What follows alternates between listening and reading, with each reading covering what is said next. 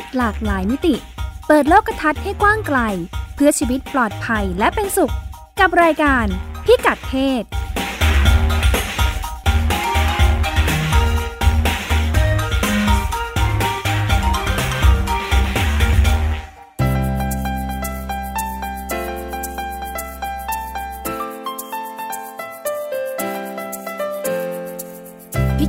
วันนี้ติดตามเรื่องเพศหลากหลายมิติกับเราได้ที่นี่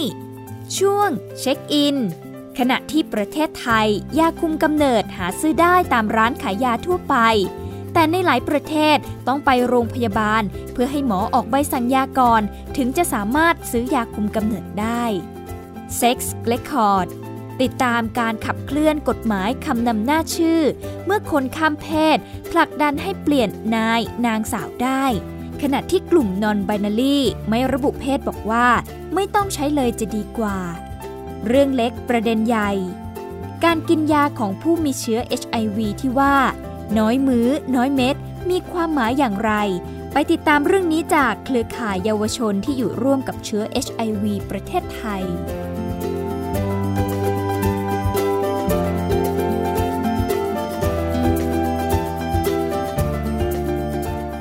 วัสดีค่ะ ต้อนรับคุณผู้ฟังเข้าสู่รายการพิกัดเพศกับดิฉันรัชดาธราภาคนะคะ เราเริ่มต้นรายการกันในช่วงเช็คอินค่ะ เป็นเรื่องราวจากต่างประเทศนะคะ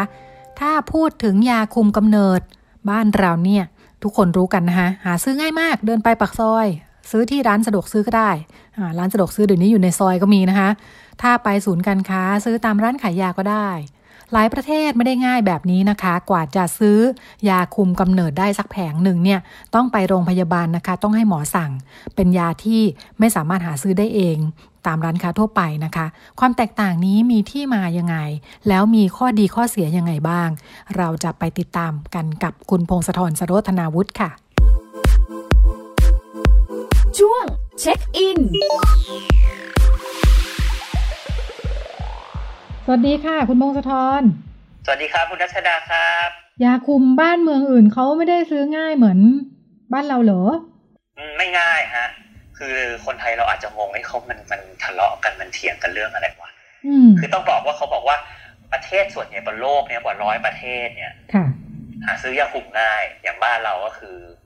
อยากเดินไปซื้อก็ซื้อได้เลย มีตามร้านขายยาทั่วไปมีให้เลือกหลายแบบ มีให้เลือกยี่ห้อมาแล้วแต่ค่ะกินแบบไหนปรึกษาเภสัชได้ตามสะดวกสบายเดินค่ะเข้าไปซื้อได้เลย มีทั้งยาคุมและการคุมประเภทอื่นๆ แผ่นแปะอ่าก็เคยมีขาย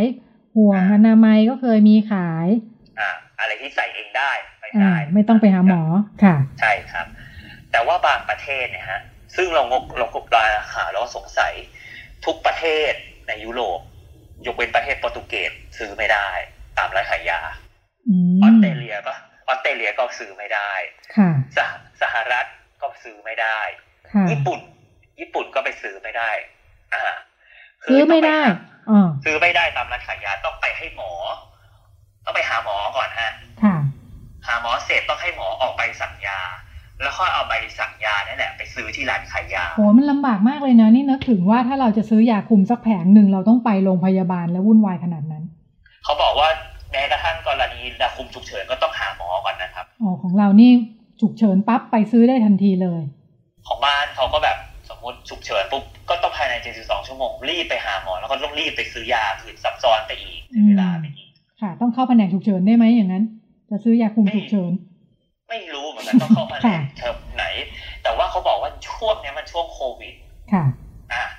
หาหมอก็ยากยากกว่าจะขอใบสั่งยาสมมติไปเผลอมีเพศสัมพันธ์แบบไม่ปลอดภัยขึ้นมาช่วงนี้ค่ะอ้าว โรงพยาบาลปิดแผนกสุติไปแล้วอะทำไงดีทำไงดีก็ไปซื้อไม่ได้อดกินยาคุมฉุกเฉิน ประมาณนี้ท้องไม่พร้อมแน่นอน ใช่ แล้วก็หาหมอทีหนึ่งเนะครับ สหรัฐเนาะประเทศที่ค่ารักษาพยาบาลแพงมหาศาลค่ะเอ่อไปขอยาคุมเนี่ยฮะไปขอใบสั่งยาคุมไปเจอหมอนะฮะไปเจอหน้าหมอทีหนึ่งเนี่ย เสียเงินไปแล้วต่ำๆสองร้อยเหรียญก็ประมาณหกพันอืม แล้วยังไงคุณพงศ์ธรคือทุกครั้งที่จะซื้อเนี่ยต้องไปหาหมอเลยเหรอหรือว่ามันมีช่วงเวลาหรือว่าอะไรยังไงคะส่วนมากที่เขาทำกัน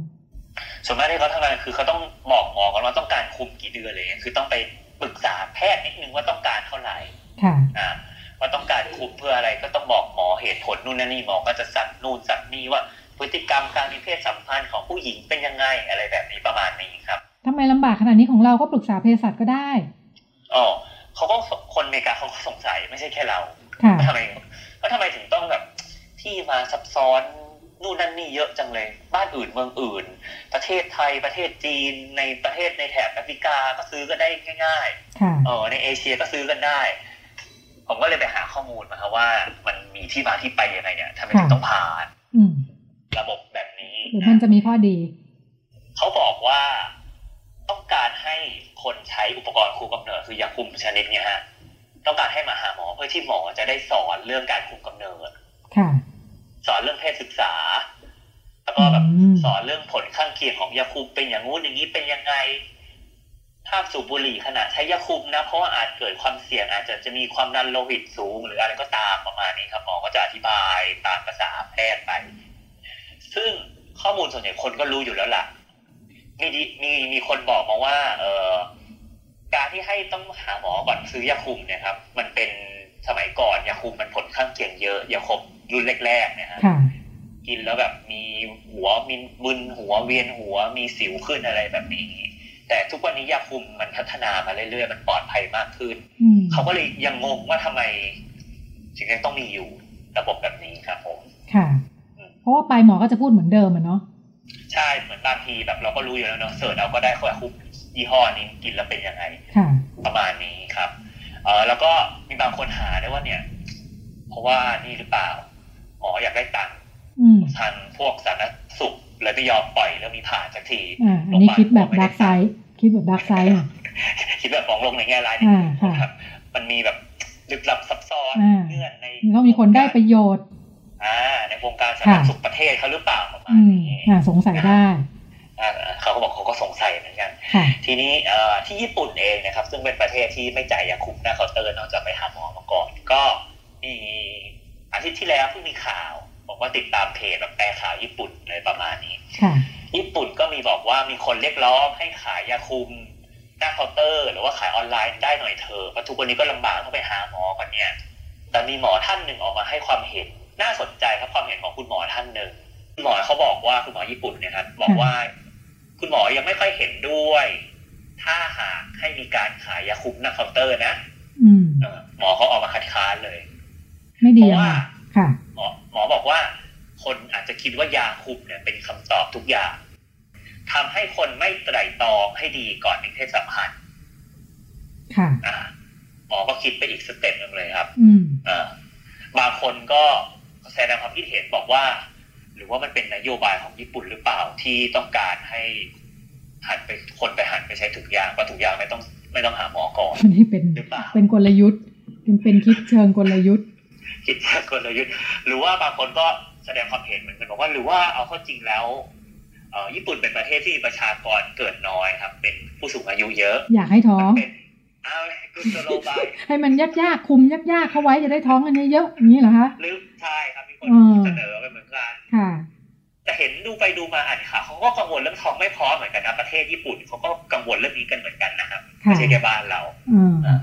แล้วเขาก็บอกว่ามีปัญหาแม่ไวยใสอย่างเงี้ยในญี่ปุ่นก็มีกันเยอ่าอะมันก็ถึงจะอยากมีประชากรเยอะมันก็ไม่ใช่สักแต่ว่าท้องอะเนาะเออ มันต้องพร้อมถึงจะลูกมีคุณภาพโตมีคุณภาพอย่างนี้ใช่ไหมบ้านเราก็จะมีนโยบายเติบ เกิดและเติบโตอย่างมีคุณภาพอ่าเขาก็เขาก็พูดเหมือนกันครับว่าเอ๊ะค่ะหรือว่าที่บ้านเราแล้วก็ประเทศแถบๆเนี้ยมันต้องการให้คนเข้าถึงยาคุมง่ายเพราะว่าเรามีปัญหาหนักกว่าเขาหรือเปล่าอ่าวิกฤตแล้วไม่ได้แล้วคือต้องไปหาหมอกันนี่ไม่ทันเดี๋ยวยิ่งท้องกันไปใหญ่ใช่ค่ะใช่แต่ว่าที่ผ่านมาเราก็ไม่เคยเห็นข่าวนะคุณรัชดาที่ว่าแบบ คนใช้ยาคุมเกินขนาด คนเอาไปใช้ยาคุมผิดประเภท เอาไปต้มเป็นยาเสพติด เราก็ไม่เคยเห็นข่าวแบบนี้เหมือนกันนะซื้อกันได้เองก็ไม่เห็นมีปัญหาอะไร ใช่อ่าก็ซื้อกันได้เองไม่เห็นมีปัญหาอะไร ค่ะ แทบจะไม่เคยเห็นเลยเขาก็เลยบอกว่าในสหรัฐเนะครับ ก็มีหน่วยงานบางหน่วยงานเขาก็ออกมาสนับสนุนแล้วเขาก็บอกว่าดูประสบการณ์จากประเทศ รอบๆหน่อยสี่ประเทศอื่นๆหน่อยสี่ไทยแลนด์ก็ตามหรือว่าค่ะประเทศอื่นๆในเอเชีย เขาก็อยู่กันมาได้แต่ประชากรเขาก็กินยาคุมเขาก็ไม่ได้โง่ไปทำนู่นทำนี้อืมเขาก็บอกกันค่ะอืม ประชากรก็มีความรู้เพียงพอในการใช้ยาคุม มันก็ไม่ได้ยากเอ่อมากยากมากมายซับซ้อนอะไรเนาะยาคุมอะนะในในประสบการณ์แบบบ้านๆเรา ใช่เขาเขายังเถียงด้วยว่าทำไมไวอาก้าเนี่ยถึงขายกันได้จงครึ่มนะครับยาที่ค่ะทำให้อวัยวะเพศแข็งตัวค่ะอันนั้นดูเสี่ยงกว่าอีกไหมอันนั้นอาจจะเสี่ยงกว่าด้วยนะ ดูเสี่ยงกว่าแล้วก็ดูน่าจะต้องใช้ค่ะผิดใช้ผิดขนาดอาจจะ ต้องไปหาหมออ่าอย่างนี้มากกว่ร่างกายแต่ละคนก็ไม่เหมือนกันเที่ยวกินกินเข้าไปค่ะเขาบอกด้วยว่าเอ๊ะทำไมพวกอย่างพวกยาอย่างบ้านเรายาทางจิตเวชเนี่ยครับต้องหาหมออย่างเดียวถึงจะจ่ายให้ค่ะอย่างบ้านเขาคือขายก็ขายกันลืมๆในร้านขายยาอ๋อเหรอคนเป็นอย่างเช่นอ่าอะไรคลายเครียด ยาคลายเครียดบางชนิดชาวบ้านค่ะเราจะไม่จ่ายในค่ะร้านขายยาอ๋อเราก็ไม่ไม่ไม่ไม่คิดกันว่าถ้ามีปัญหาเรื่องอ่าจิตเวชแล้วเราจะเที่ยวไปหาซื้อยาถามหมอตามร้านนะใช่ค่ะ ใช่เพราะว่าของบ้านเราถือว่าเป็นวัสดุออกฤทธิ์พิเศษจะต้องควบคุมนิดนึงค่ะแต่อย่างบ้านเขาซื้อได้แบบง่ายดายครับผม อืมค่ะ ซื้อได้ค่อนข้างง่าย อ่า ประมาณนี้เรื่องที่เกิดขึ้นค่ะมีหน่วยงานเรียกเอ่อย้อนไปดูข่าวเก่า เมื่อสิบปีที่แล้วพูดประเด็นเดิมณวันนี้ผ่านมาสิบปี สหรัฐก็ยังไม่ขยับไปไหนอืมยังเรียกค่ะร้องอยู่ค่ะอ่าเรียกว่าประเด็นเรื่องยาคุม OTC ครับหรือว่ายาคุม over the counter เรียกร้องให้มีการจ่ายยาคุมหน้าเคาน์เตอร์ซื้อขายยาตามร้านขายยายังคงเรียกร้องกันต่อไป แล้วก็ไม่ค่อยมีการเปลี่ยนแปลงให้เห็น ใช่ไหมแนวโน้นค่ะยังไม่มีน้อยมากครับ แล้วก็ล่าสุดมีข่าวออกมา เมื่อประมาณเดือนที่แล้วครับผมค่ะเขาบอกว่ายิ่งยากกว่าเดิมแล้วคราวนี้ตายแล้วอืมจะค่ะทำกันยังไงดีค่ะทำยังไงยากขึ้นไปอีกอ่าอ่า จำได้ไหมครับว่ามีอาทิตย์หนึ่งเราเคยเล่าเรื่องไปว่ามีร้านเค้กร้านหนึ่งปฏิเสธไม่ทำเค้กแต่งงานให้คู่รักเกย์ค่ะอ่าแล้วก็ศาลตัดสินให้ร้านเค้กชนะเพราะถือว่าเป็นสิทธิตามความเชื่อส่วนบุคคลของภาคธุรกิจค่ะ ไปซื้อร้านอื่นอ่าค่ะไปซื้อร้านอื่นไปไปค่ะทำไปทำที่อื่น คราวนี้มันก็มีเคสขึ้นมาคราวนี้ แล้วศาลไม่ศาลสูงสุดก็ตัดสินค่ะอ่าเคสคราวนี้ก็คือเป็นโรงเรียนคริสต์แห่งหนึ่งค่ะอ่าอยู่ดีๆ ไล่ครูสองคนออกอืมเออ คนหนึ่งไปฟ้องศาลว่าโรงเรียนไล่ออก เพราะว่าอายุเกินค่ะเออแก่แก่เกินไปแล้วโรงเรียนไม่อยากรับ อืมสัญญาหมดปุ๊บโดนไล่ออกเลยอ๋อค่ะอะเขาอาจจะเออเอออาจจะมีความเชื่อของเขาเราก็ไม่ทราบรายละเอียดค่ะเอ่ออีกคนโดนไล่ออกเพราะตรวจเป็นมะเร็งเต้านม อืมค่ะอ่าค่ะอะผมผมก็มองไม่เห็นความเชื่อมโยงระหว่างความเชื่อทางศาสนานะแต่ว่า เอ่อเขาไปก็ไปฟ้องศาลอย่างนี้ยแหละว่าค่ะโรงเรียนพพยายามกีดกันเขาไม่ให้เขาได้รับได้ทำงานต่ออืมเออประมาณนี้ค่ะแต่ศาลตัดสินครับ ล่าสุดตัดสินเมื่อประมาณเดือนที่แล้วออกมาบอกว่าโรงเรียนไม่ผิด เพราะว่าเป็นความเชื่อทางศาสนาอืมเพราะโรงเรียนเนี้เป็นโรงเรียนคริสต์ค่ะอ่าเป็นโรงเรียนคริสต์แล้วก็เป็นโรงเรียนเอกชนค่ะครับผมแล้วทางทางศาสนาเขามีความเชื่อเรื่องมะเร็งยังไงเหรอคะเอออันนี้ไม่ทราบเหมือนกันจค่ะริงๆฮะค่ะ เออผมคิดว่าน่าจะเป็นเกี่ยวกับเรื่องแบบร่างกายเนื้อตัวร่างกายเนี่ยแหละค่ะอะไรสักอย่างที่ว่าไม่เข้าเขาอืมค่ะพอตัดสินออกมาปุ๊บก็เข้าทางตัดทำทันทีครับผมค่ะอ่าเพราะว่าเออสหรัฐเนยครับมีกฎหมายฉบับหนึ่งที่ว่าเป็นกฎหมายบังคับเขาบังคับเลยฮะออกมาสมัยโอบามาบังคับให้บริษัทหรือว่าที่ทำงานเนี่ยฮะเอกชนอะไรก็ตามค่ะต้องให้ลูกจ้างมีประกันสุขภาพ ครอบคลุมไปถึงเรื่องเออ สุขอนามัยเจริญพันธุ์หรือว่าสุขสุขภาพทางเพศค่ะอุปกรณ์ควบกำเนิดอะไรอย่างนี้ต้องให้ลูกจ้างเข้าถึง คือระบบเขาไม่ได้ไม่ได้เป็นอ่าหลักประกันสุขภาพ 30 บาท หรือว่าประกันสังคมแบบของเราเนาะอ่าเรียกว่าเป็นเอกชนอ่าเอเป็นกเอกชนชนล้วนๆอ่าคบริษัทรับไปรับไปก็คือโอบามาพยายามต้องการให้คนเข้าถึงระบบประกันสุขภาพประมาณนี้ ก็เลยไปใช้วิธีบังคับบริษัทค่ะ แต่ตาทัพเนี่ยครับคะแนนเสียงแกมาจากกลุ่มที่ต่อต้านกฎหมายฉบับนี้ก็คือต่อต้านพรรคเดโมแครตแกก็พยายามบอกว่าถ้าผมเป็นประธานที่บดีผมจะคว่ำกฎหมายฉบับนี้ทิ้งอืมค่ะแกก็จะทำตามปุ๊บคนก็เลยบอกว่า พอศาลตัดสินไล่ครูสองคนออกได้เนี่ยเพราะว่าว่าเป็นความเชื่อทางศาสนานั้นต่อไปอะ องค์กรศาสนาก็จะไม่ให้สิทธิ์ลูกจ้างเข้าถึงอุปกรณ์ครูกำเนิดแล้วนะสิอ่าค่ะ ก็คือหมายความว่าถ้าถ้าถ้าคุณเป็นลูกจ้างที่ทำงานในสมมติทำงานในโบสถ์หรือว่าโรงเรียนคริดแห่งหนึ่งอะเป็นคุณครูอย่างเงี้ยครับค่ะก็จะถูกเพิ่มสิทธิ์ในการเพิ่มสิทธิประกันสุขภาพของที่ทำงานไปเลย อืมอืมค่ะก็คือถ้าไปหาหมอซื้อยาคุมก็ต้องเสียตังค์ค่ะ อ่าแล้วตอนนี้ก็เลยเหมือนแบบคนคนอเมริกันก็ยังมืดแต่ด้านอยู่แล้วก็แนะหมอสูก็แนะนำว่าเออแกก็แนะนำแบบตรงไปตรงมาว่างั้นก็ช่วงนี้ก็รีบๆไปซื้อยามาตุนไปก่อนแล้วกันนะค่ะค่ะ ไม่ได้เป็นแนวทางนโยบายระบบอะไรเลยนะคะ ว่าจะทำกันยังไง เอาตัวรอดกันเห็นเห็นใช่แกก็แนะนำว่าตัวใครตัวมัน ตัวใครกันตัวมันแล้วพวกเราอะไรอย่างนี้ค่ะรีบๆไปซื้อมาตุนมาก่อนเพราะว่ากฎหมายมันยังต้องดำเนินเวลานานนิดนึงแต่ว่าก็ก็มีเสียงเรียกร้องว่าเนี่ยเออเมื่อไหร่จะมีระบบให้แบบ ขอไปสั่งยาออนไลน์ได้ไหมหรือว่ามียาคุมที่ซื้อออนไลน์ได้หรือเปล่าแล้วช่วงนี้ก็โควิดด้วยเขาก็เรียกร้องกันว่าให้มีอะไร หน่อยเข้ามาช่วยเหลือประมาณนี้ครับ ค่ะ ก็เป็นความวุ่นวายโกลาหลไปอีกแบบที่แตกต่างจากบ้านเรานะคะ ซึ่งนำมาฝากกันโดยคุณพงศธรสโรธนาวุฒิในช่วงเช็คอิน ขอบคุณค่ะ คุณพงศธรครับขอบคุณครับ ช่วง Sex Records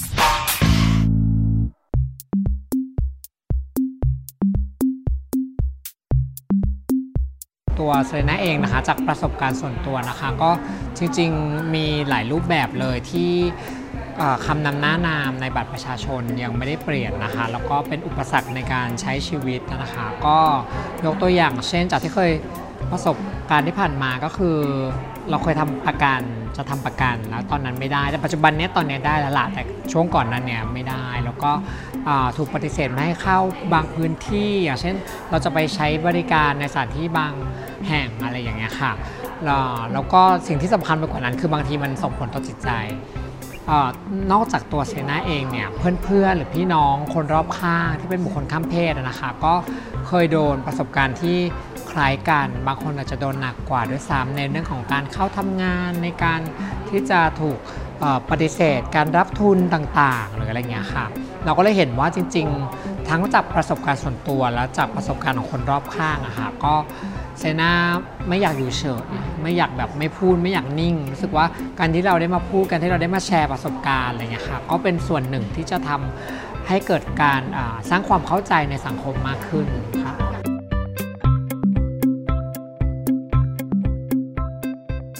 ก็เป็นเสียงของคุณซารีนานิชนัทสุดลาภานะคะนางแบบที่ร่วมขับเคลื่อนผลักดันกฎหมายที่อนุญาตให้มีการเปลี่ยนคำนำหน้าชื่อ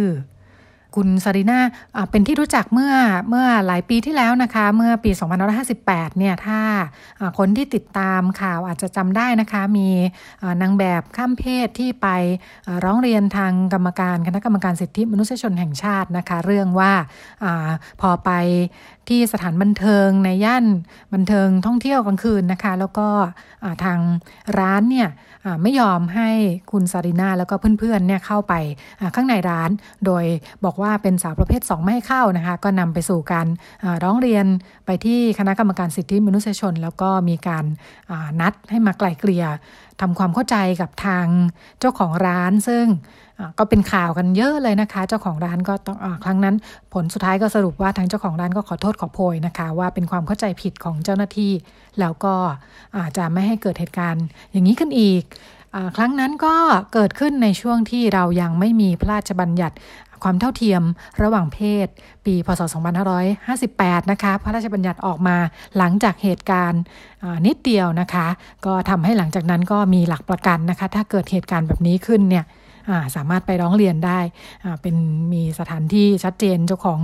อกฎหมายคือกระทรวงการพัฒนาสังคมและความมั่นคงของมนุษย์นะคะ ที่เล่าเกริ่นมาขนาดนี้นะคะ เสียงคุณซารีนาที่นำมาฝากกัน ได้มาจากเวที เวทีที่พูดคุยเมื่อสัปดาห์ที่ผ่านมานะคะจัดโดยมูลนิธิเพื่อนกระเทยเพื่อสิทธิมนุษยชนร่วมกับคณะกรรมาการ กิจการเด็กเยาวชนสตรี ผู้สูงอายุ ผู้พิการกลุ่มชาติพันธุ์และผู้มีความหลากหลายทางเพศ สภาผู้แทนราษฎรนะคะ เป็นกิจกรรมการเสวนา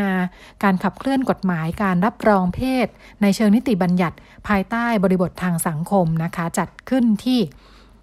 คณะสังคมสงเคราะห์ศาสตร์ มหาวิทยาลัยธรรมศาสตร์นะคะที่ท่าพระจันทร์ โดยคนที่ร่วมเวทีก็มีประธานกรรมธิการนะคะคุณมุกดาพงษ์สมบัติ แล้วก็โฆษกกรรมธิการ ซึ่งเป็นสส party list พรรคก้าวไกลนะคะ คุณธัญวัจน์กมลวงศ์วัฒน์แล้วก็คุณชมพูนุทนาครทรรพจากพรรคประชาธิปัตย์นะคะ แล้วก็ผู้ผู้ช่วยศาสตราจารย์ ดร อารยาสุขสม จากคณะมนุษยศาสตร์ และสังคมศาสตร์ มหาวิทยาลัยราชภัฏสงขลา แล้วก็เป็นหนึ่งในคณะกรรมการวินิจฉัยการเลือกปฏิบัติ โดยไม่เป็นธรรมระหว่างเพศ ตามพรบความเท่าเทียมระหว่างเพศที่พูดถึงไปเมื่อสักครู่นะคะ แล้วก็อีกคนหนึ่งก็คือคุณซารีนาที่เราเปิดเสียงให้ได้ฟังกันไปในช่วงต้นนะคะ เป็นการพูดคุยกันถึงกฎหมายการเปลี่ยนคำนำหน้าชื่อค่ะ กฎหมายฉบับนี้มีความสำคัญยังไง ขณะนี้เนี่ยเป็นร่าง กฎหมายสถานะเป็นร่างพระราชบัญญัตินะคะโดยเจ้าภาพเนี่ยคือกระทรวงการพัฒนาสังคมและความมั่นคงของมนุษย์เนี่ยใช้ชื่อว่าร่างพระราชบัญญัติคำนำหน้านามบุคคล มีการจัดทำกันมาเป็น 10 ปีแล้วนะคะ ล่าสุดค่ะมีร่างกฎหมายเพิ่มขึ้นมาอีกฉบับหนึ่งเป็นของอทางกรรมธิการชุดที่คุณธัญวัฒน์เป็นโฆษกอยู่เนี่ยนะคะยังมีอีก อ่ายังมีอีกคือร่างพระราชบัญญัติฉบับภาคประชาชนนะคะ โดยมีมูลนิธิเครือข่ายเพื่อนกระเทยเพื่อสิทธิมนุษยชนเป็นเจ้าภาพหลักนะคะซึ่งก็รวบรวมระดมความคิดเห็นแล้วก็จัดทำกันในเวทีมีการพูดคุยประเด็นที่น่าสนใจกันนะคะดิฉันก็ลองหยิบมาฝากกันในบางประเด็น พิธีกรในเวทีคือคุณเวนิกาวิชัยวัฒนานะคะ จากไทย PBS นี่เอง มีคำถามที่น่าสนใจค่ะ แล้วก็บอกสถานะของกฎหมายนี้ได้พอสมควรนะคะคำถามคือการผลักดันกฎหมายเรื่องคำนำหน้านามเนี่ยยากตรงไหนนะคะะคำถามนี้ก็ถูกโยนขึ้นไปบนเวทีนะคะ แต่ละคนก็ให้ความคิดเห็นกันนะว่าเออมันผลักดันกันมาเป็นสิปีแล้วเนี่ยตกลงความยากมันอยู่ตรงไหนบ้างกันแน่นะคะ คุณชมพูนุชนาคอนทัพ ซึ่งก็ติดตามร่างกฎหมาย ซึ่งบอกว่าเป็นทางกระทรวงการพัฒนาสังคม และความมั่นคงของมนุษย์เป็นเจ้าภาพ เนี่ยนะคะคุณชมพูนุชบอกว่าเท่าที่ติดตามมาเนี่ยมีความพยายามในการผลักดันกันมาตลอดนะคะ กฎหมายร่างกฎหมายฉบับนี้เนี่ยแต่ก็มีแรงกดดันเสียดทานทางการเมืองมาตลอดด้วยเหมือนกัน แล้วก็อันนี้เป็นอุปสรรคสำคัญที่ทำให้กฎหมายไม่ได้เกิดไม่ได้ไปถึงไหนสักทีนะคะ ซึ่งในมุมของคุณชมพูนุชในเรียกว่าเป็นผู้ที่อยู่ในเหตุการณ์มาตลอดเนี่ยนะคะ ปัญหาใหญ่ก็คือสังคม ยังไม่ได้เข้าใจเรื่องอความหลากหลายทางเพศ แล้วก็เรื่องความ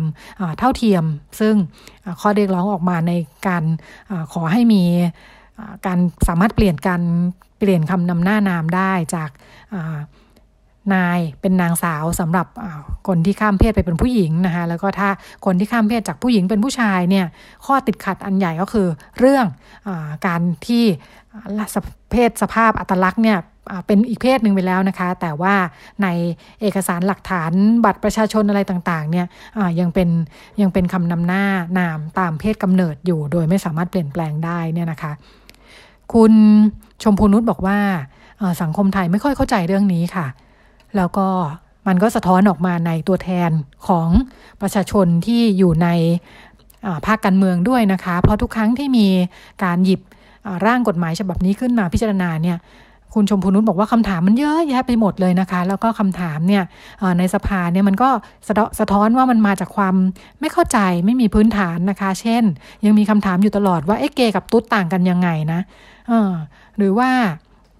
เรื่องใหญ่ที่พูดถึงกันอยู่เสมอนะคะโจทย์หลักที่มีมีการถามกันทุกครั้งเลยบอกว่า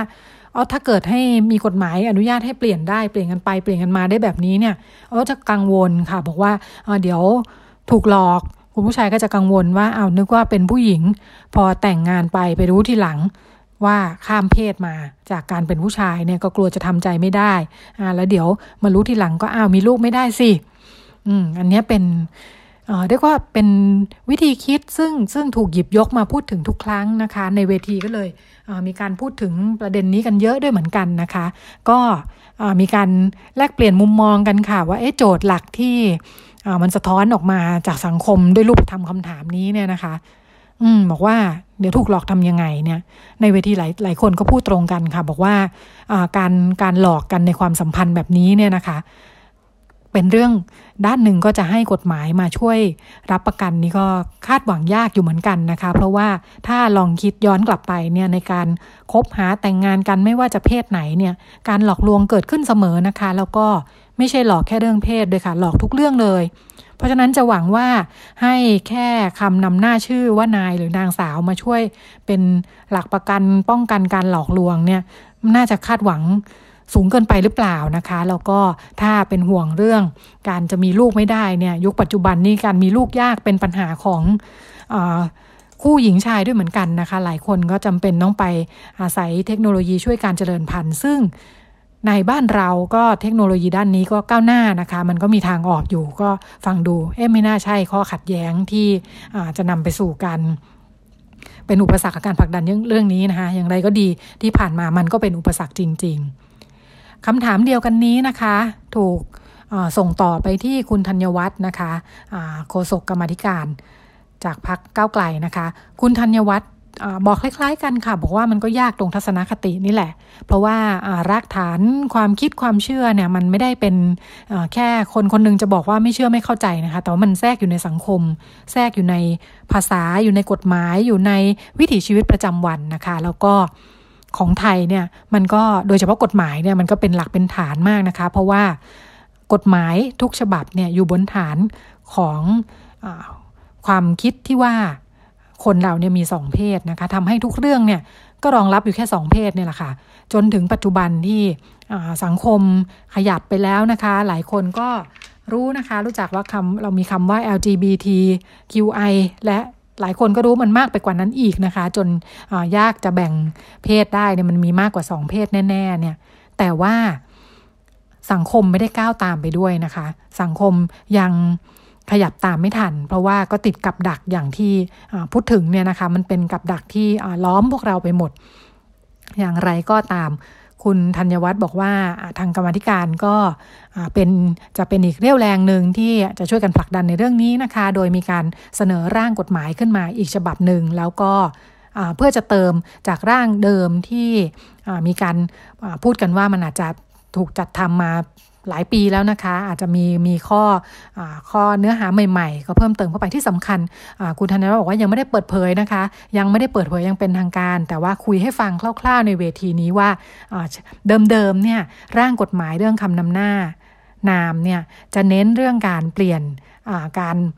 เปิดให้สามารถเปลี่ยนได้จากนายเป็นนางสาว แล้วก็นางสาวเป็นนายซึ่งเป็น เป็นช่องทางสำหรับคนที่ข้ามเพศจากเพศหนึ่งไปสู่อีกเพศหนึ่งนะคะ อย่างไรก็ดีในยุคปัจจุบันเราพบว่ามีเรื่องเพศมันหลากหลายกว่านั้นอีกนะคะ มันไม่ใช่มีแค่สองฝั่ง ไม่ใช่มีแค่การก้าวจากฝั่งหนึ่งไปยังอีกฝั่งหนึ่ง มีกลุ่มที่ไม่ได้ระบุนิยามตัวเองว่าเป็นเพศไหนหรือว่าอะไรที่ไม่ใช่นายนางนางสาวแน่ๆเนี่ยร่างกฎหมายฉบับที่ร่างขึ้นโดยกรรมธิการก็เปิดช่องตรงนี้ คุณธัญวัฒน์บอกว่าเปิดให้มีนาย เป็นผู้หญิงเป็นผู้ชายและเพศอื่นๆ เราลองไปฟังเสียงจากคุณธัญวัฒน์ค่ะ จริงๆ ตอนนี้ในเรื่องของร่างกฎหมายการรับรองเพศเนี่ยนะคะมันจะมีอยู่หลายภาคส่วนที่ดำเนินการอย่างเช่นเครือข่ายเพื่อนกระเทย เพื่อสิทธิมนุษยชนนั้นก็คือร่างหนึ่งนะคะ แล้วก็อย่างของกระทรวงพัฒนาสังคมและความมั่นคงของมนุษย์ก็คืออีกร่างหนึ่งในส่วนส่วนตัวที่พี่ร่างอยู่ตอนนี้เนี่ยมันก็จะมีเนื้อหาเกี่ยวกับในเรื่องของการเลือกคำนำหน้านะคะ ซึ่งไม่ใช่พูดถึงในเรื่องของบุคคลที่ต้องการข้ามเพศจากหญิงมาชายหรือจากชายไปหญิงเท่านั้นนะคะ สิ่งที่ครูพยายามจะทำก็คือ เราต้องผลักดันให้มีอื่นๆนะคะเพราะว่าให้ครอบคลุมถึงทุกอัตลักษณ์ ของทุกเพศจริง ๆ นะครับ เพราะปัจจุบันนี้เรามีในเรื่องของ non binary ในเรื่องของออคนที่อยู่ในมิติเพศที่ไม่ได้เป็นแค่ชายหญิงนะคะเราก็พยายามครอบคลุมให้หมด ส่วนเนื้อหาแน่นอนมันเป็นในเรื่องของคำนำหน้า แล้วก็เนื้อหาในเรื่องของเพศนะคะ แล้วก็จะพูดถึงบทบาทและหน้าที่ต่างๆ อย่างเช่นเกี่ยวกับในเรื่องของสามารถเลือกเพศการข้ามเพศหรือเลือกเพศได้อายุเท่าไหร่นะคะ หรือว่า การข้ามไปแล้วต้องมีเงื่อนไขใด ๆ บ้างที่ต้องมีจุดเเกี่ยวข้องกับการแพทย์แค่ไหนอย่างไรนะคะ รวมถึงสิ่งที่ต้องทำต่อไปก็คือในเรื่องของพัฒนาให้เกิดเป็นกฎหมาย เป็นนโยบายเป็นกฎหมาย เพราะว่าที่สุดแล้วอย่างที่แจ้งไปถึงอย่างที่บอกไปว่าคำนำหน้าที่เปลี่ยนไปแล้วเนี่ยมันมันเป็นจุดเริ่มเท่านั้น มันไม่ได้ส่งเสริมความเสมอภาคจริง ๆ คือถามว่าคนที่เป็นกลุ่มคนหลากหลายทางเพศยังถูกเลือกปฏิบัติได้ไหม ในกรณีที่เกิดเปลี่ยนคำนำหน้าแล้วยังเกิดได้ค่ะ มันยังไม่ได้เปลี่ยนได้ขนาดนั้น เพราะฉะนั้นสิ่งหนึ่งที่ต้องตามมาก็คือนโยบายและกฎหมายที่เกี่ยวข้อง นโยบายก็คือการส่งเสริมความเสมอภาคทางด้านเศรษฐกิจ นั่นหมายถึงว่าเราก็ต้องมีข้อมูลของกลุ่มคนหลากหลายทางเพศที่นับได้ เราต้องออกแบบนโยบายแล้วก็ตีออกมาเป็นมูลค่าทางเศรษฐกิจว่า ตอนนี้เขาถูกเวลาที่เขาถูกเลือกปฏิบัติเนี่ยเราควรจะส่งเสริมอะไรบ้างให้กับเขาในนโยบายอะไรค่ะ อีกคนหนึ่งในเวทีที่ดิฉันดึงมาคุยให้ฟังในโจทย์เดียวกันนี้นะคะว่าการผลักดันกฎหมายเรื่องคำนำหน้านามคำนำหน้าชื่อเนี่ยมันยากตรงไหนนะคะ อาจารย์อารยาสุขสม ซึ่ง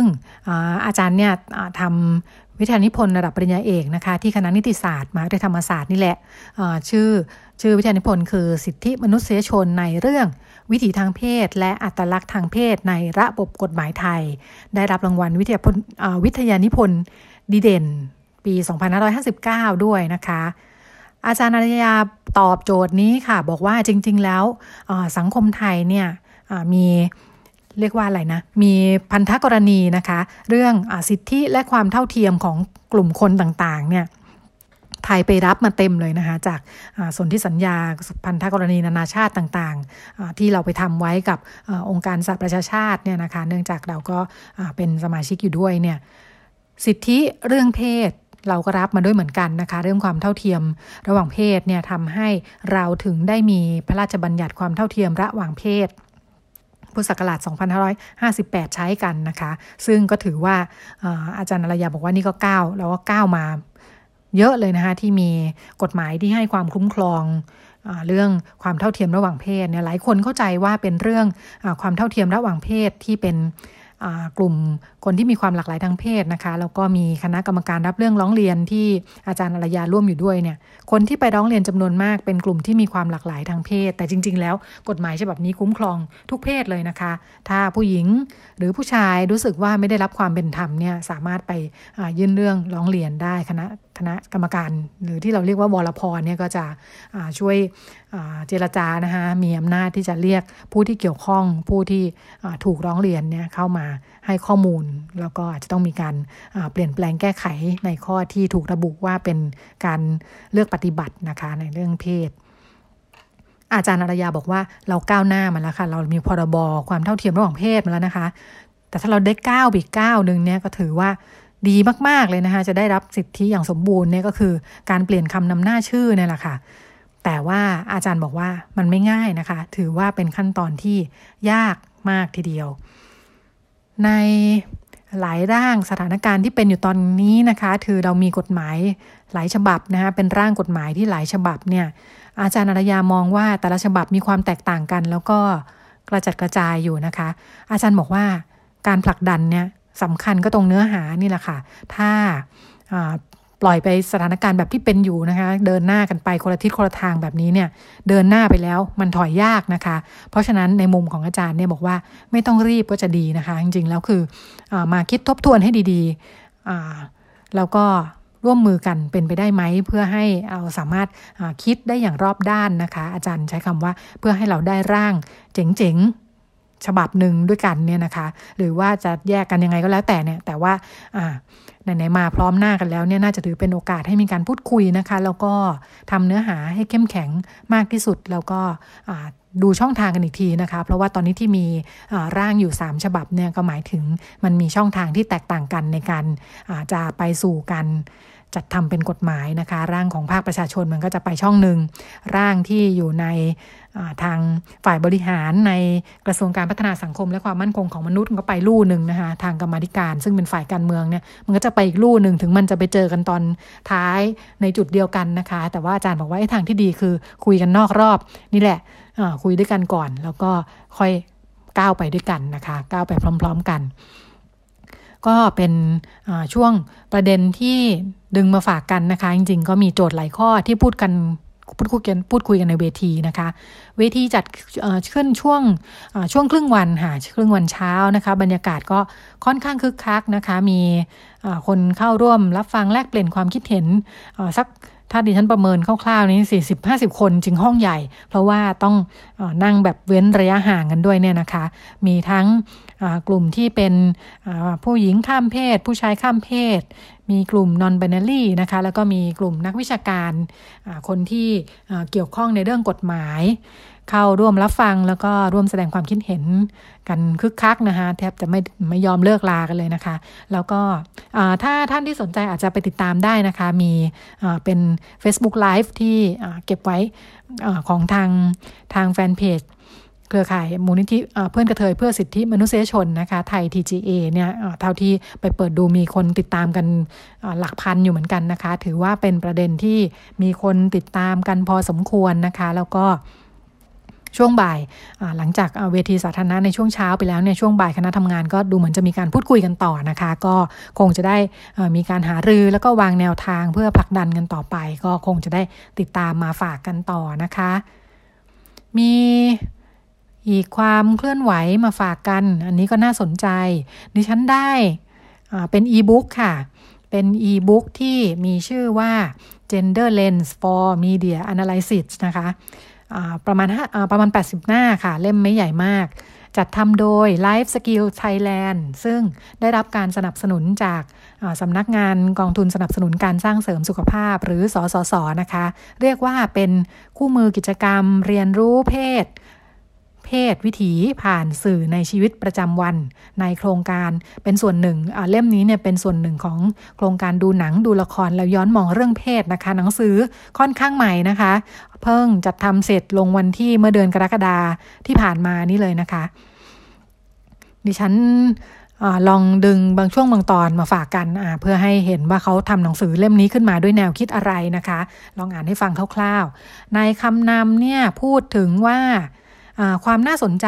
ทำไมต้องสนใจเรื่องเพศในสื่อด้วยนะคะในเนื้อหาเนี่ยบอกว่าการจริงๆแล้วสื่อสื่อต่างๆเนี่ยสื่อโทรทัศน์สื่ออะไรต่ออะไรที่เรารับรู้กันอยู่ในสังคมเนี่ยนะคะ จริง ๆ แล้วมันซ่อนวิธีคิดซ่อนมายาคติ ไว้เยอะแยะไปหมดนะคะ แล้วก็โดยเฉพาะเรื่องเพศด้วย บอกว่าเวลาเราดูละครเนี่ยถ้าสังเกตนะคะ เราก็มักจะวิคิดกันนะคะว่าแบบละครซีรีส์ที่เรียกว่าละครน้ำเน่าเนี่ยเออเราดูเราก็จะบอกว่าโหมันน้ำเน่าเนาะพระเอกนางเอกทำแบบนี้เนี่ยเป็นเราเราไม่ทำแบบนี้หรอก เราไม่ทำแบบในละครแน่ๆถ้าเราเจอเหตุการณ์แบบนี้เนี่ยเราตัดสินใจได้ดีกว่าแน่นอนนะคะ แต่ว่าหนังสือเล่มนี้ตั้งข้อสังเกตค่ะ บอกว่า จริง ๆ แล้วเนี่ยเมื่ออในเกิดสถานการณ์แบบนี้ขึ้นจริง ในโลกแห่งความเป็นจริงเนี่ยนะคะคนเราตัดสินใจไม่ต่างจากละครหรอกค่ะ ก็จะน้ำเน่าแบบนี้นี่แหละ แล้วก็ส่งผลเสียแบบเดียวกันด้วย แล้วเราก็จะเสียใจที่เราทำแบบนั้น เอ๊ะ แปลกจังเลย เราก็เหมือนเห็นตัวอย่างมาแล้วเนอะเราบอกว่าจะไม่ทำแต่ทำไมเราก็ทำแบบนั้น ก็เป็นเพราะว่าสื่อเนี่ยส่งผ่านความคิดความเชื่อ ความคาดหวัง แล้วก็บรรทัดฐานของสังคม แบบที่เราไม่รู้ตัวเลยนะคะ เราดูไปเรื่อย ๆ เราเติบโตมากับมันตั้งแต่เด็ก ๆ เนี่ย มันกลายเป็นสิ่งที่เวลาเจอเหตุการณ์แบบนี้เนี่ย เราก็จะคิดแบบนี้ในรอยเดิมๆ โดยอัตโนมัตินะคะ สมองเราก็จะตอบสนอง โดยอัตโนมัติคิดแบบนี้ก็ต้องทำแบบนั้นนะคะ เพราะว่าเราเห็นแบบแผน ตามในสื่อที่เราคุ้นเคยกันเนี่ยมันก็จะกลายเป็นเหมือนความทรงจำที่ถูกบันทึก แล้วเราดูมันนานๆ ดูมันเป็นปีๆสิบปีเนี่ยมันก็ซ้ำๆๆอยู่ในสมองเราเนี่ยนะคะ ไม่ว่าจะเป็นความบันเทิง นอกจากสื่อบันเทิงแล้วเนี่ยการศึกษาตำราเรียน วัฒนธรรมประเพณี หรือศาสนาเนี่ยบอกว่าส่งต่อความคิดความเชื่อที่เกี่ยวกับเรื่องเพศมาถึงเราทั้งนั้นเลยนะคะ ราะฉะนั้นการมองเรื่องเพศผ่านสื่อเนี่ยจึงเป็นเรื่องที่ท้าทายนะคะ แล้วก็ถ้ามีมุมมองที่เรียกว่า gender lens เนี่ยตามชื่อหนังสือเนี่ยนะคะ ก็จะทำให้เราเห็นว่าสื่อเนี่ยตั้งใจถ่ายทอด ความคิดความเชื่อแบบไหนนะคะ แล้วก็ถ้าเราถอยออกมา แล้วก็มีมี ฐานมีหลักของเราหน่อยเนี่ยเราอาจจะเห็นว่าเอ๊ะความจริงมันอาจจะไม่ได้เป็นแบบนั้นนะคะ เราคิดด้วยมายาคติบางอย่าง ด้วยความคิดความเชื่ออัตโนมัติบางอย่างอยู่หรือเปล่านะคะมายาคติจากบรรทัดฐานเรื่องเพศเนี่ยที่ส่งผลกระทบต่อการตัดสินใจแล้วก็ความมั่นใจในตัวเองของเราด้วยนะคะ ถ้าเราไม่เท่าทันเนี่ยมายาคตินี้ก็จะกลายเป็น เป็นเรียกว่าอะไรล่ะเหมือนเป็นสิ่งที่กำกับบงการเรานะคะ แล้วเราก็จะอยู่กับความทุกข์นะคะ ขาดความมั่นใจ แล้วก็กล่าวโทษตัวเองออืมเพราะว่าถ้าถ้าเราดูแล้วเรารับความคิดความเชื่อมาว่าเอสังคมมันมีบรรทัดฐานมีมาตรฐานมีเกณฑ์ของสิ่งที่ดีบางอย่างอยู่เนี่ย พอเราทำไม่ได้ตามเกณฑ์นั้นเนี่ย มันก็จะเป็นความทุกข์นะคะ แล้วก็ หนังสือเล่มนี้ก็เลยนี่แหละค่ะ ถูกจัดทำขึ้นมา น่าสนใจตรงที่ทางกลุ่ม Life Skill Thailand เนี่ยโดยพื้นฐานเราเคยพูดคุยกันหลายครั้งนะคะ กับกลุ่มนี้คือทางคุณโนไทยเครือแตง ก็จะเป็นกลุ่มที่เติบโตเชี่ยวชาญมากับการจัดกิจกรรมสื่อสารความรู้ในรูปแบบของการจัดฝึกอบรมเวิร์กช็อปต่างๆนะคะ แล้วก็เน้นแนวคิดเรื่องอการเรียกว่าอะไรนะถอดรหัส ถอดรหัสมายาคติเรื่องเพศเนี่ยนะคะ แล้วก็เน้นในกลุ่มหลังๆ ช่วงหลังเนี่ยไปเน้นในกลุ่มครู แล้วก็กลุ่มเยาวชนค่อนข้างมากนะคะ ก็จะชวนให้มีการทบทวนว่าจริงๆแล้วเรื่องเหล่านี้มันแทรกอยู่ในความคิดของเราจนเกิดสิ่งที่เราเรียกว่ามายาคติยังไงบ้างนะคะ ก็ เป็นความพยายามที่จะเอาหลักสูตรจัดกิจกรรม ซึ่งมันจัดได้อย่างจำกัดนะคะคนเข้าร่วมก็จำกัดบุคลากรที่จะเป็นเรียกว่าอะไรเป็นกระบวนกรเนี่ยก็มีกันอยู่แค่นี้นะคะ จัดได้ไม่เยอะปีหนึ่งจัดได้ไม่กี่คนเนี่ยเขาก็ลองลองจัดทำเป็นหนังสือขึ้นมา แล้วก็หนังสือก็เป็นรูปแบบเหมือนเวิร์กช็อปนะคะค่อยๆ ไล่ไปทีละกิจกรรมทำให้คนอ่านเนี่ยได้ได้ทดลองตอบคำถามที่ตั้งขึ้นมาคล้าย ๆ อยู่ในเวิร์กช็อปเลยนะคะ ก็หลังจากนี้คงจะได้ชวนมาพูดคุยกันนะคะ อย่างไรก็ดีช่วงนี้โปรโมทให้ก่อน ระหว่างที่รอคุยกับคนทำโครงการนะคะ ไปเปิดดูแล้วก็ดาวน์โหลดได้ไม่เสียค่าใช้จ่ายนะคะ จากแฟนเพจ Life Skill Thailand เป็นช่วงช่วยการประชาสัมพันธ์ด้วยนะคะสำหรับหนังสือที่เป็นรูปแบบอีบุ๊ก Gender Lens for Media Analysis ไปติดตามกันได้ค่ะ ช่วงนี้หมดเวลาแล้วนะคะ แล้วเราก็ไปกันต่อในช่วงเรื่องเล็กประเด็นใหญ่ค่ะ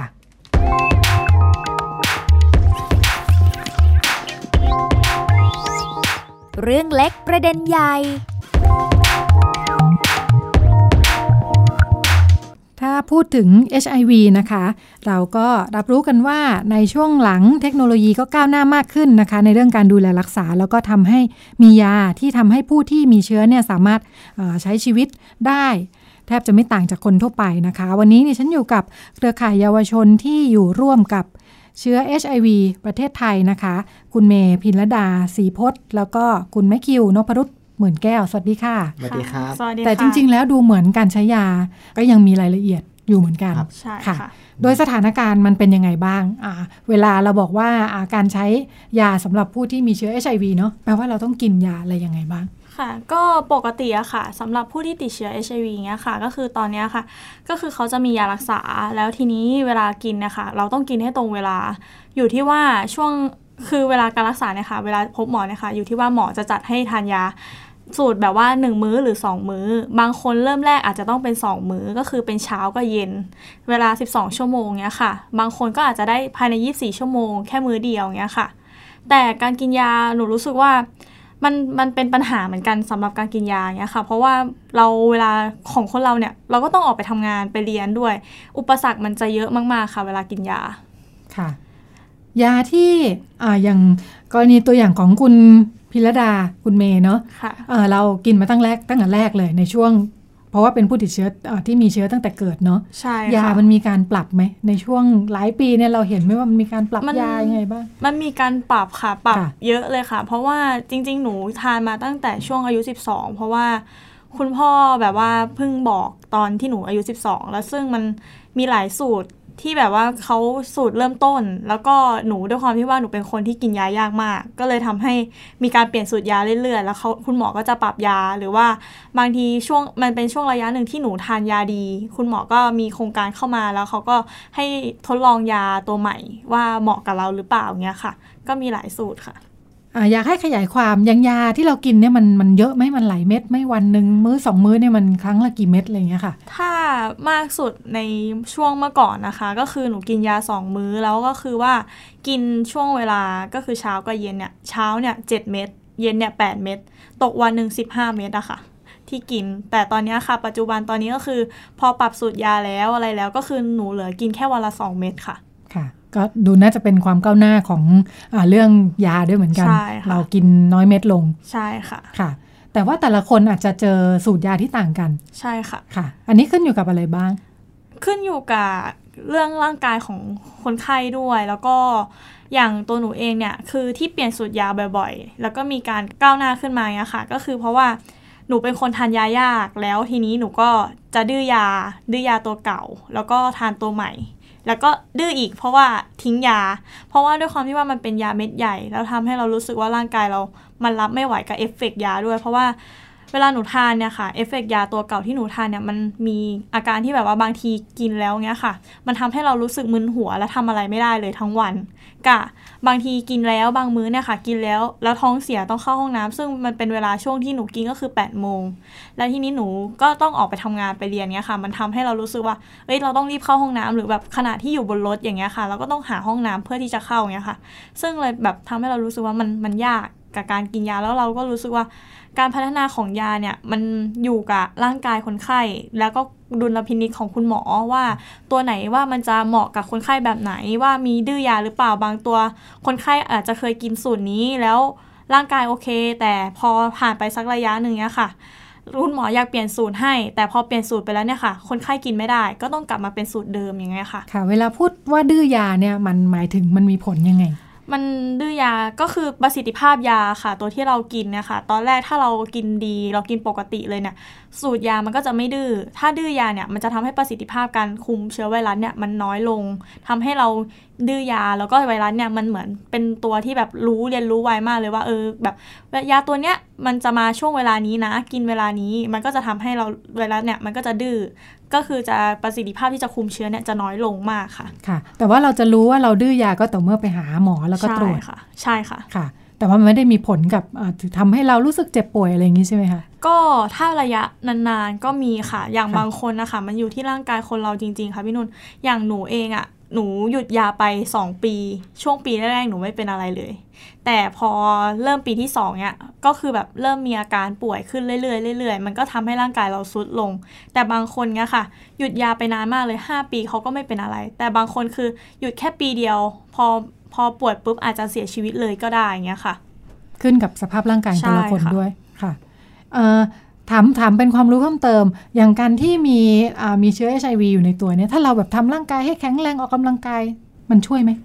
ถามว่าช่วยไหมมันก็ช่วยได้ในระดับหนึ่งแต่มันก็สู้กับการที่เรากินยาไม่ได้ค่ะถ้าเรากินยาตรงเวลาเรากินยาครบทุกมื้อเงี้ยค่ะ มันก็ทำให้ร่างกายเราแข็งแรงปกติไม่ป่วยเงี้ยค่ะ CD4 ในร่างกายของคนเรามันปกติคือคนเรามันจะมี CD4 ที่เป็นเม็ดเลือดขาวเนี่ยเยอะอยู่แล้ว แต่ถ้าเป็นผู้ติดเชื้อเนี่ยค่ะบางคนเขาก็มี CD4 ที่สูงร่างกายเขาก็แข็งแรง แต่สำหรับบางคนเขาก็มี CD4 ที่ต่ำก็ทำให้ร่างกายป่วยได้อย่างเงี้ยค่ะค่ะค่ะ ในแง่ของสิทธิประโยชน์เป็นยังไงบ้างเกี่ยวกับเรื่องยา HIV ในบ้านเรา ครับสิทธิประโยชน์ตอนเนี้ยครับก็คือของเออของยาต้านไวรัสครับก็ยังก็ยังเป็นสูตรที่ก็ถือว่า ดีขึ้นในเมื่อก่อนกับเมื่อก่อนเนี่ยเยอะเนาะเพราะว่าเมื่อก่อนเนี่ยก็คือต้องกิน 2 เวลาเนาะแต่ตอนเนี้ยคือปรับมาเป็นแค่วันละครั้งครับก็สามารถคุมเชื้อ HIV ได้ใน 24 ชั่วโมง แต่ในในวันละครั้งนะครับก็ยังมีผลข้างเคียงเนาะค่อนข้างเยอะอย่างตัวที่เรียกว่าทีเวียนะครับ ก็จะมีส่วนผสมของอีฟาเนาะก็ทำให้เราเนี่ย เวียนหัวได้ถ้าเราน้ำหนักตัวน้อยเนาะเพราะมันเป็นสูตรของต่างประเทศนะครับ แล้วถ้ามาเข้ามาในประเทศไทยลักษณะคนไทยเนี่ยก็คือตัวเล็กเนาะแล้วพอกินก็ทำให้ปริมาณยาเนี่ยค่อนข้างเยอะทำให้พอกินไปแล้วครับ เกิดอาการเวียนหัวอาเจียนฝันร้ายครับ ซึ่งนี่ก็เป็น side effect หนึ่งที่ ผู้ที่มีเชื้อ HIV ครับรวมถึงเยาวชนเองที่อยู่กำลังวัยศึกษาเนี่ยก็ไม่อยากกิน เพราะว่าตัวเองอะก็ต้องไปเรียนแล้วก็ต้องอ่าทำหนังสืออ่านการอ่านอ่านหนังสือทำการบ้านครับตอนกลางคืน ถ้าเวลาเรากินปุ๊บอะมันจะไม่มีสมาธิทำอะไรแล้ว ดังนั้นก็เลือกที่จะไม่กินเพื่อที่จะให้ใช้ชีวิตได้อย่าง normal ที่สุด ดังนั้นก็เป็นเหตุหนึ่งที่ทำให้เยาวชนกลุ่มเนะครับขาดยา ระยะหนึ่งทำให้เขาป่วยป่วยปุ๊บ อย่างที่เมย์บอกเนาะก็คือเกิดการดื้อยายาตัวนี้ก็ใช้ไม่ได้ผลละ ซึ่งเป็นยาที่ดีที่สุดของบ้านเราณณตอนนี้เนาะแล้วก็ออพอเปลี่ยนสูตรยาเสร็จปุ๊บเนี่ย ก็กินยากกว่าเดิมอีก บางยาบางตัวนี่ทำให้ท้องเสียก็มีฮะหรือว่าทำให้ไขมันย้ายที่ก็มีเนาะทำให้ไซ d ์เอฟเฟกมันรุนแรงขึ้น ดังนั้นเลือกอะไรครับก็เลือกไม่กินเหมือนเดิม เพราะว่าขนาดแค่เวียนหัวหรือว่าอะไรก็ไม่กินแล้ว ดังนั้นก็เกิด การที่ว่าป่วยขึ้นมาครับ พอนานๆไปก็ป่วยขึ้นมาเสียชีวิตบ้างครับอืมไม่มียาที่จะให้เลือกกินแล้วใช่อืมค่ะค่ะเอ่ออย่างตอนนี้ระบบยาในบ้านเราในประกันสังคมกับของบัตรทองเนาะยามันเป็นตัวเดียวกันไหมมีแค่บางตัวค่ะที่เป็นค่ะตัวเดียวกัน เพราะว่า ด้วยความที่ว่าสิทธิ์สิทธิ์ของบัตรเนี่ยค่ะ มันขึ้นอยู่กับว่าบางทีอะค่ะ สิทธิ์บัตรทองมันอาจจะไวกว่า แล้วสิทธิ์ประกันสังคม ยาบางตัวมันก็ยังไม่เข้าอย่างเงี้ยค่ะอืมค่ะก็เลยทำให้ยาบางตัวของคนที่เข้าสิทธิประกันสังคมเนี่ยค่ะ บางอย่างอะค่ะ ก็ยังต้องอาจจะต้องซื้อหรือว่ารับที่เดิมอยู่เพื่อที่จะกินยาควบคู่กันไปอย่างเงี้ยค่ะค่ะอ่าเหมือนกับว่าโดยลักษณะคือเขาต้องมียาไว้หลาย ๆ ตัวให้เลือกใช่เพราะว่าค่ะผู้ป่วยแต่ละคนอาจจะเหมาะกับยานี้ใช่ไม่เหมาะกับยานั้นอะไรอย่างนี้ใช่ใช่ไหมค่ะคะค่ะ เรามีข้อมูลไหมแสดงว่าในต่างประเทศมันก็มีการพัฒนาตัวยาใหม่ ๆ ขึ้นเรื่อย ๆ เนาะค่ะ ยาที่บ้านเราใช้อยู่เนี่ยถือว่าทันสมัยหรือยังอ๋อถ้าถ้าเทียบกับต่างประเทศครับ ก็คือยังเป็นสูตรเขาเรียกว่าสูตรเอ่อไม่ใช่สูตรสูตรหลักของของต่างประเทศครับ ต่างประเทศก็จะมีสูตรยาหลักที่ดีกว่าบ้านเราเนาะซึ่งจะเป็นยาที่เขาเรียกว่ายาที่เป็นมิตรกับเอ่อผู้ติดเชื้อ HIV เนาะก็คือน้อยมื้อน้อยเม็ดเนาะแล้วก็ตื้อยาก ครับ อันนี้ก็เรียกว่าเป็นมาตรฐานของยาที่ดีในความหมายของเออผู้ติดเชื้อ HIV เนาะไม่ได้เฉพาะของเยาวชนที่อยู่ในระบบเชื้อ HIV ครับก็คือน้อยมื้อครับก็คือกินวันละครั้งครับอ่ามียาตัวหนึ่งก็กินวันเว้นวันก็มีครับอืมค่ะครับแล้วก็จะมีน้อยเม็ดครับ ก็อย่างเมย์บอกใช่ไหมเมื่อก่อนใช่ก็ค่ะกิน 15 เม็ดใช่แต่ตอนนี้ก็เหลือวันละเม็ดวันเม็ดเม็ดละวันละเม็ด อ่าก็น้อยลงก็โอเคครับ แล้วก็ดื้อยากในความหมายครับกดเชื้อได้ดีเนาะก็คือ กินแล้วอะถ้ากินไม่ตรงเวลา หรือว่าเลยมานิดหน่อยเนี่ยก็โอกาสดื้อก็น้อยครับใช่แล้วก็กดไวรัสได้ดี อันนี้ก็เป็นหนึ่งมาตรฐานที่พวกเรามองว่ามันเป็นยาที่ดี อย่างต่างประเทศก็จะใช้ของโดโรชิกาเวียใช่แล้วก็ทาร์ฟค่ะครับที่ที่เป็นสูตรหลักของเขา ซึ่งจะสามารถกดไวรัส HIV ได้ไวมาก แล้วก็เอ่อประสิทธิภาพ ค่อนข้างสูงครับ แล้วก็บ้านเราก็กำลังต่อสู้เนาะเพื่อที่จะให้มันอยู่ในสิทธิประโยชน์ของสปสชครับของบัตรทองเองครับเพื่อที่จะให้กลุ่ม ผู้ติดเชื้อ HIV ครับรวมถึงเยาวชนเองเนี่ยสามารถใช้ชีวิตได้อย่างปกติมากที่สุดครับ เหมือนที่กล่าวมาข้างต้นเนาะว่าใช่ค่ะมันมีอุปสรรคเรื่องการกินยาด้วยทำให้เขาไม่ได้กินทำให้เขาไม่กินครับอืมค่ะอานอกเหนือจากเรื่องประสิทธิภาพเรื่องยาที่เป็นมิตรเนาะในแง่ของเยาวชน โดยเฉพาะเราอยู่กับเชื้อ HIV มาตั้งแต่เด็กๆอะไรอย่างเงี้ยการต้องกินยาเยอะๆอย่างเงี้ยตั้งแต่เด็กๆเนาะนี่นึกถึงถ้าผู้สูงอายุก็จะมีเบาหวานไขมันอะไรอย่างเงี้ยใช่ไหมใช่ค่ะเป็นแพ็ค เราเป็นเด็กก็โอ๊ยต้องกินเยอะ ถึงมันจะลดลงแล้วก็ยังต้องกินเป็นประจำมันมีผลอะไรกับเราไงหมายถึงในแง่ ความรู้สึกนึกคิดจิตใจ มันจะทำให้เรารู้สึกช่วงที่หนูกินแรกๆอะค่ะ ที่ยังไม่ได้แบบว่าเปลี่ยนปรับสูตรยามาถึงปัจจุบันเรารู้สึกได้เลยว่า ตอนที่กินแรกๆมันทำให้เรารู้สึกตอกย้ำเพราะซึ่งเราไม่เคยรู้ว่าเรามีเชื้อ HIV ตั้งแต่เด็กคือเรามารู้อีกที 12 มันก็เลยทำให้เรารู้สึกว่า แล้วภาพความทรงจำใน ใน HIV สมัยก่อนนะคะ มันไม่ใช่คำว่า HIV มันเป็นคำว่าเอดส์เป็นโรคเอดส์อย่างเงี้ยค่ะ เราเลยรู้สึกว่ามันเป็นภาพไม่ดี แล้วมันเลยทำให้เรารู้สึกว่า ช่วงที่กินยาแรกๆ มันตอกย้ำว่า เอ้ย เรามี โรคตัวเนี้ยมันอยู่ในร่างกาย แล้วซึ่งมันเป็นโรคที่คนรังเกียจ เราก็เลยทำให้รู้สึกว่าเราไม่อยากกินยา มันเลยเป็นอุปสรรคในการกินยาของเรา เพราะว่าเรากลายเป็นว่าเราติดตาตัวเองมากขึ้น เพราะว่าเพียงการกินยาเท่านั้น จากปกติที่เราเป็นเด็กปกติไม่ต้องกินยาเลยกลับต้องมากินยาทุกวัน เพียงเพราะมี HIV อะไรเงี้ยค่ะ ก็เลยมันมันก็ทำให้ตอกย้ำความรู้สึกหลาย ๆ คนเงี้ยค่ะทุกวันที่ถือเม็ดยามาก็จะตอบย้ำเสมอว่า เอ้ยเอ้ยเรามี HIV ใช่อยู่นะ บางคนก็เอ่อ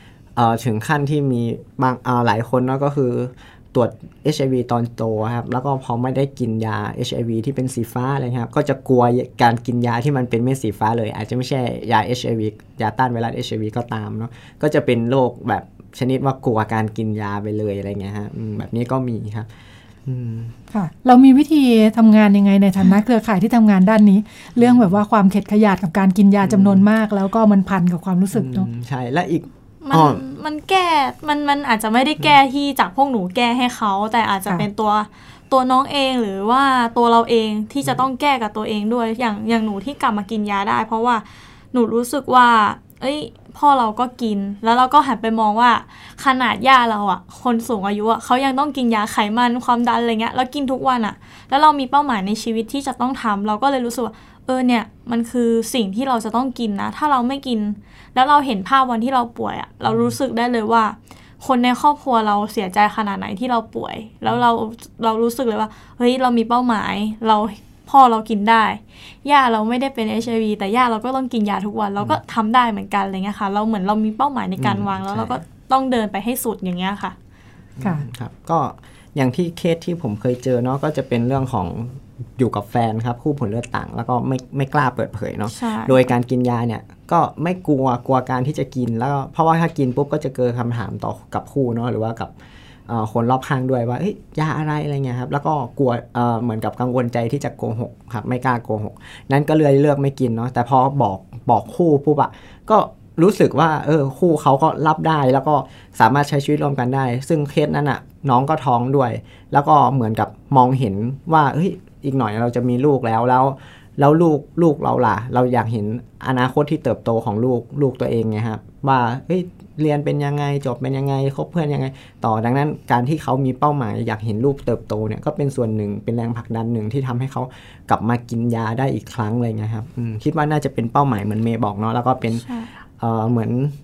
แรงบันดาลใจเนาะอินสปิเรชันอะไรบางอย่างที่ทำให้เขาจุดพลิก ซึ่งแต่ละคนไม่เหมือนกันเลยจริงๆครับใช่ค่ะ บางคนอาจจะเกิดจากการที่เขาป่วยมา